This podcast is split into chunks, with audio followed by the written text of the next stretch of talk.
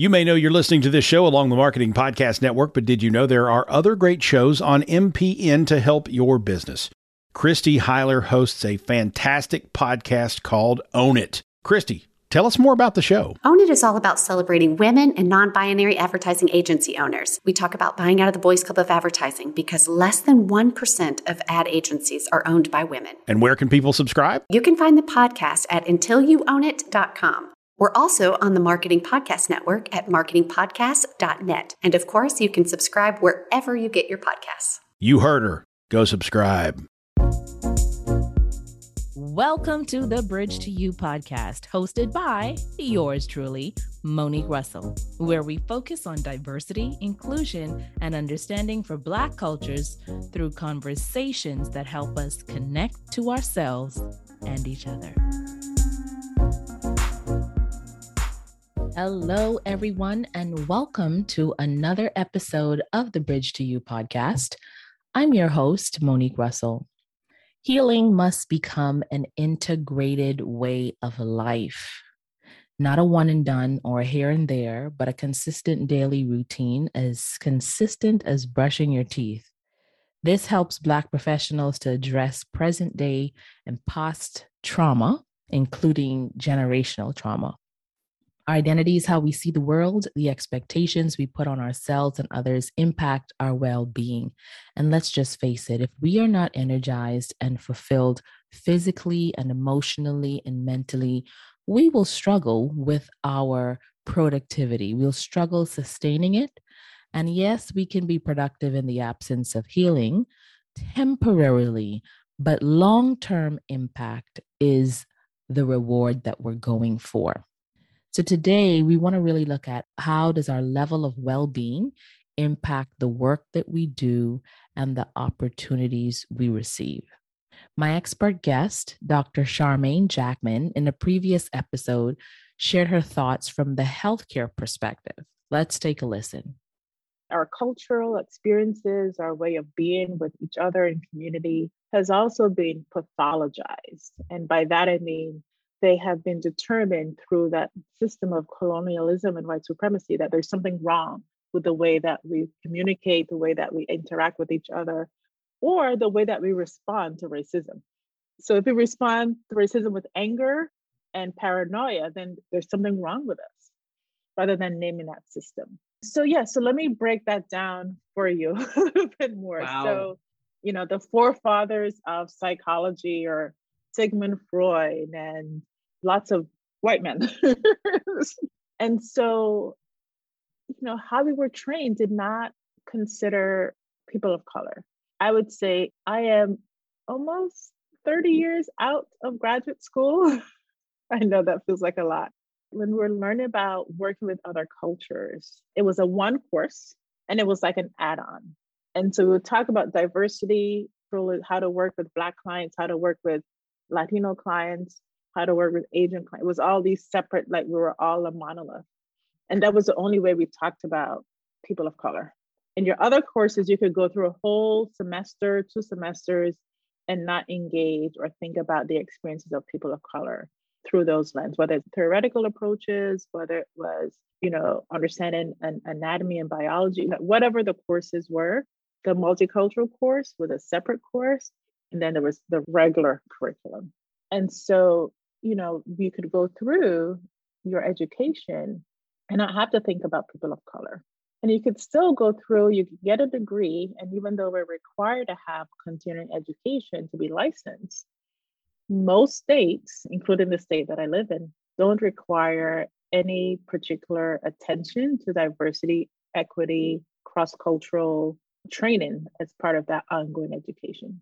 So I do it every year, even though I'm an expert, I do this work, but there's always something for me to learn. So there are definitely providers out there who don't see it as important. Mm-hmm. And so if you come to their door, the risk of experiencing harm, racism, other types of isms and phobias, xenophobia, Islamophobia, whatever it is, that is more likely.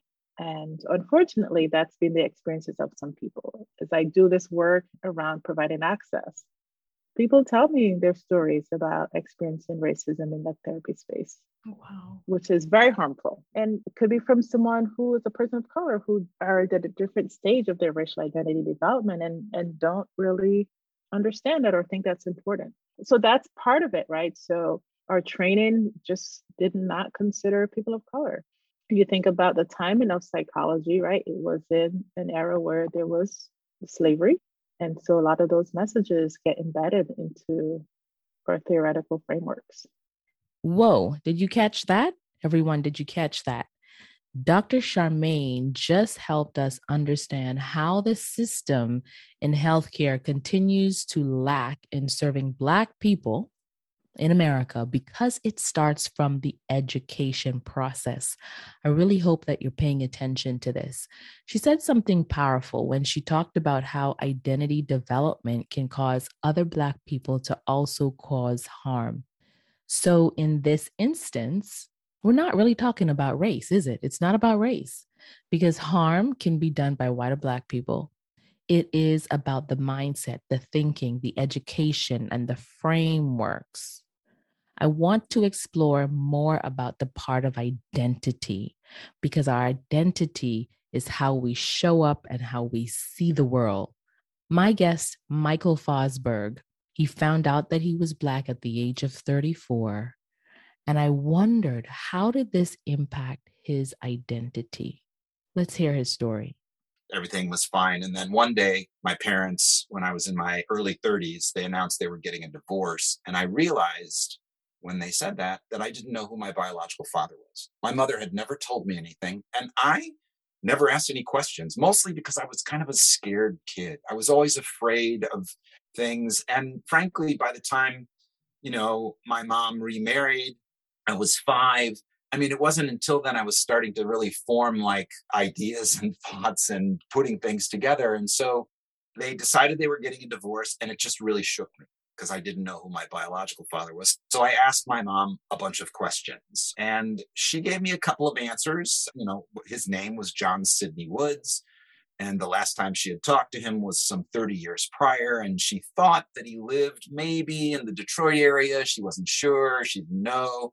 And so that was kind of it, really. And so armed with that information, I went to the library. This is before the internet. I use the internet to find everybody. I went to the library. Libraries used to have, I don't know if they still do, they had phone books. Remember phone books? Oh. The phone book section. And so I went to the library in Santa Monica, California. I was living in Santa Monica, California. And I got the Detroit phone book thinking, what are the chances that after 30 years, my father could still live in Detroit? I knew his name. So I looked up John Sidney Woods in the Detroit phone book. There were about 5 or 6 listings. I copied them all down. I raced back to my apartment, which was about the size of this computer screen. It was so tiny. I paced back and forth, not knowing what to do, thinking, what do I ask? What happens? What if none of these names are my father? I finally got the courage. I picked up the phone. I dialed the first number on the list. Turned out to be my father. Wow. Yeah. And I was absolutely shocked. And so we're trying to, sort out what do we say? How do we talk about each other? What do we say? What happened? How have you been? All these things. And then suddenly out of the blue, he says to me, son, and that just stopped me in my tracks when he said the word son. Oh. He said, son, there's a couple of things you should know. I'm sure your mother's never told you. And I thought, okay.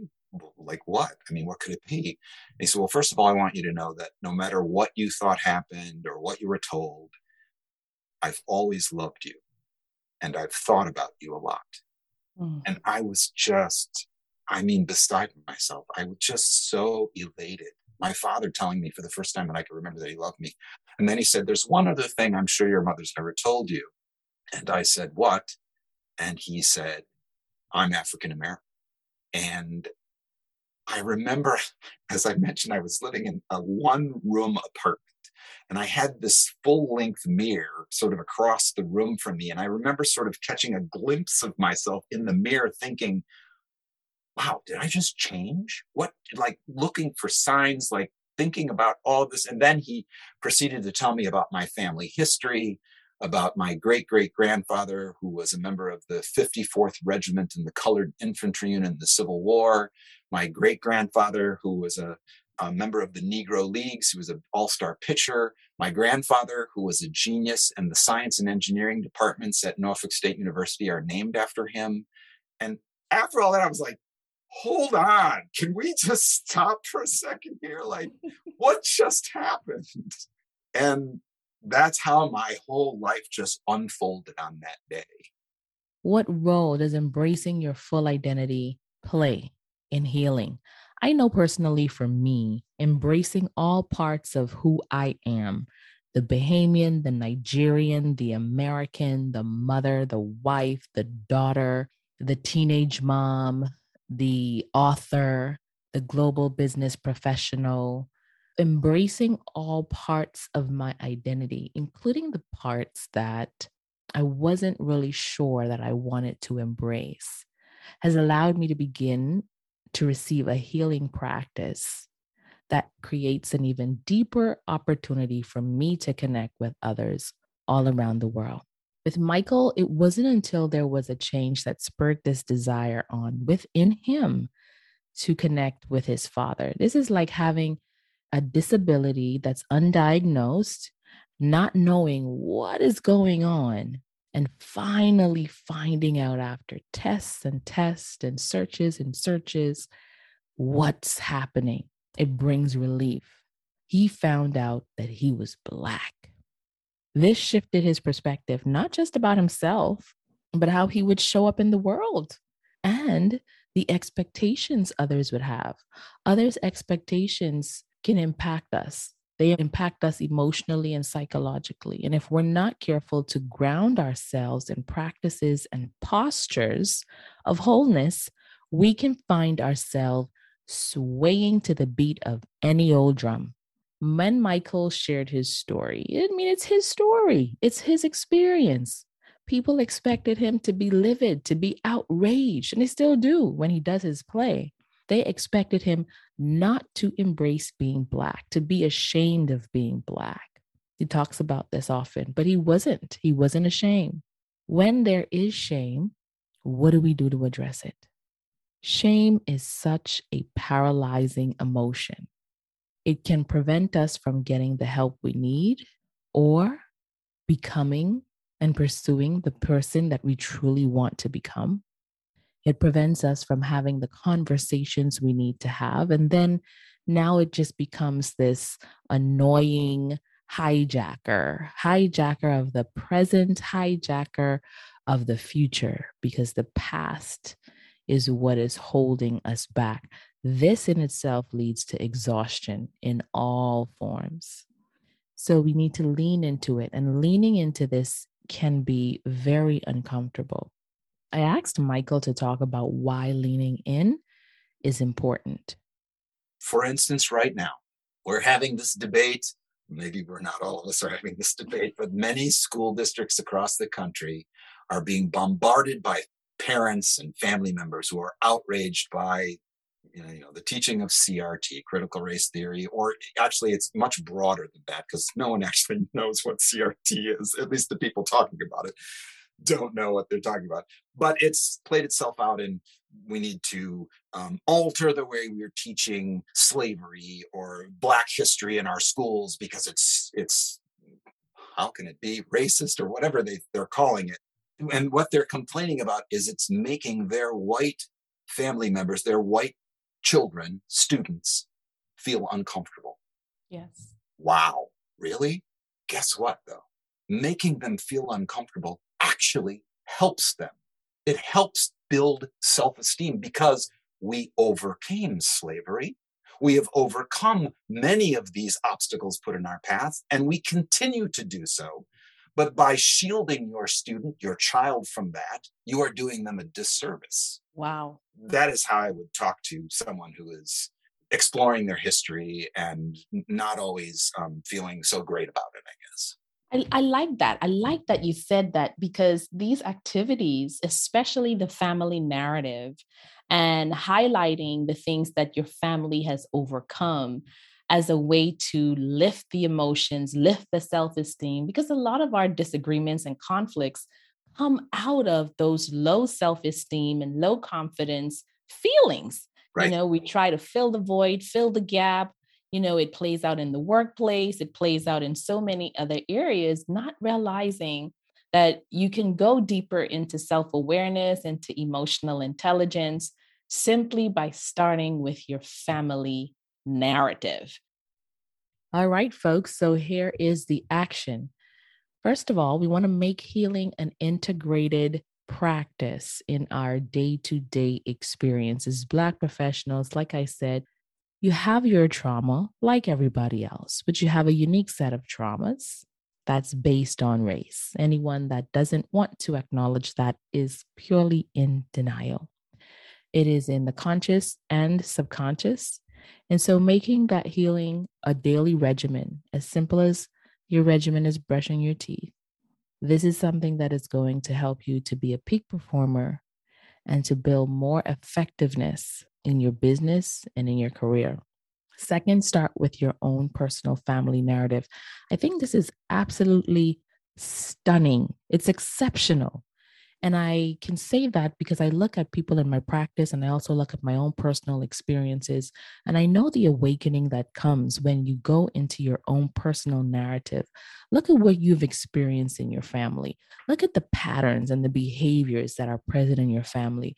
Look at the successes. Look at the illnesses. Look at what you've overcome and talk about it, because that helps to shape your identity. It connects to building self-esteem, to confidence. It makes you a more effective leader and a more effective communicator.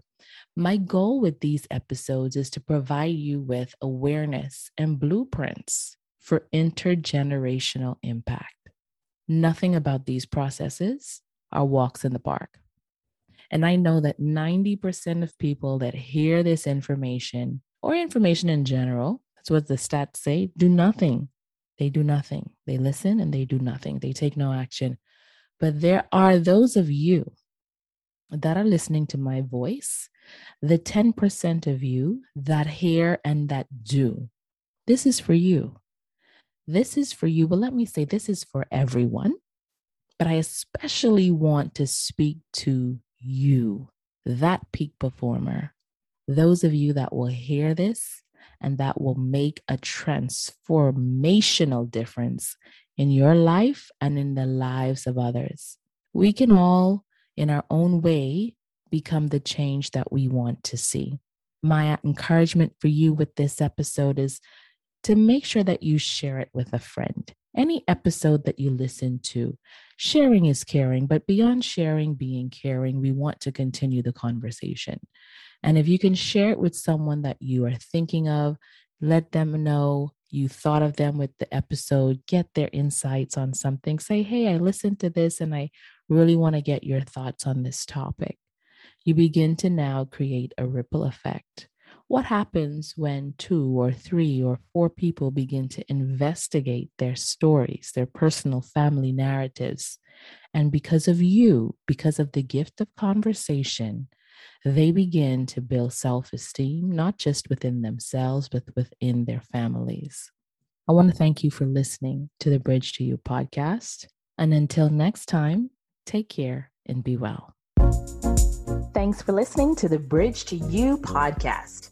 Visit ClearCommunicationSolutions.com or connect with me on LinkedIn, Monique Russell, or Instagram at Clear Communication Coach. This podcast is heard along the Marketing Podcast Network. For more great marketing podcasts, visit marketingpodcasts.net.